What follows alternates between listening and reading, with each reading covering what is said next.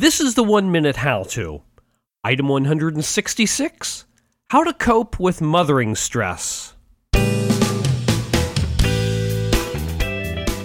Hello, everyone. This is George, your host. On this show, we've got Darlene Hull, and she's going to explain to us how to cope with mothering stress. Darlene, can you first tell us a little something about yourself? Sure. Um, my name is Darlene Hull, and I run a home business for moms called the Mom Defrazzler, which exists to help moms cope with the various stresses of motherhood, marriage, parenting, and homemaking.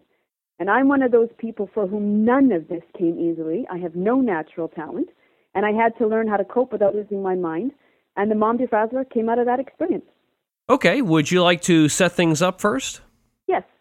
Uh, when we moms start to feel stress, we tend to let it escalate into irritation towards our family, and this results in shouting matches and anger and tears. And so we need tools to help us cope with the stress in a healthy way so that it doesn't end up causing more damage and even more stress in the long run. So I've developed an acronym called CARE that helps us to do that, and that's what I'll teach in this one minute how to. Alrighty, well, if you're ready, then you've got 60 seconds. Okay. As soon as you start to feel the stress rise inside, think CARE, or C A R E. The C stands for calm. You first have to calm down so you can access the creative and problem solving areas of the brain. So do things like going for a walk, do some deep breathing, or even blowing bubbles with your kids, for example. Once you start to feel the calm kicking in, move to the A, which stands for acknowledge.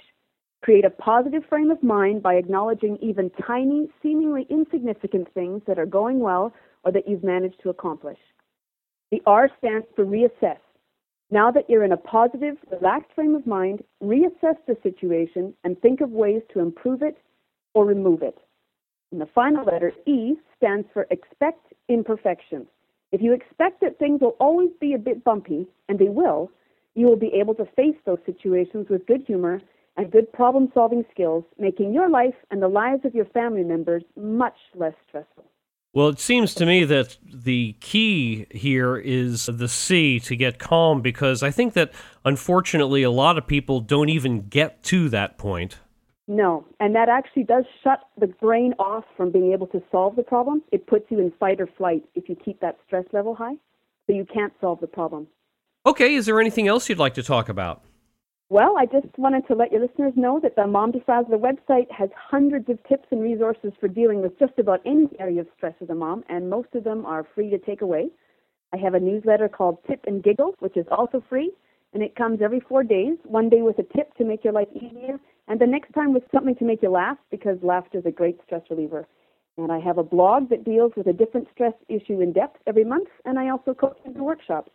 So if anybody's interested in any of those, they can find them on my site at www.mom-defrazzler.com. And of course, I'll have a link to that in the one minute how to show notes. That's great. Thanks, George. I appreciate it. Okay, Darlene, thanks a lot. Thank you very much. It's been a privilege.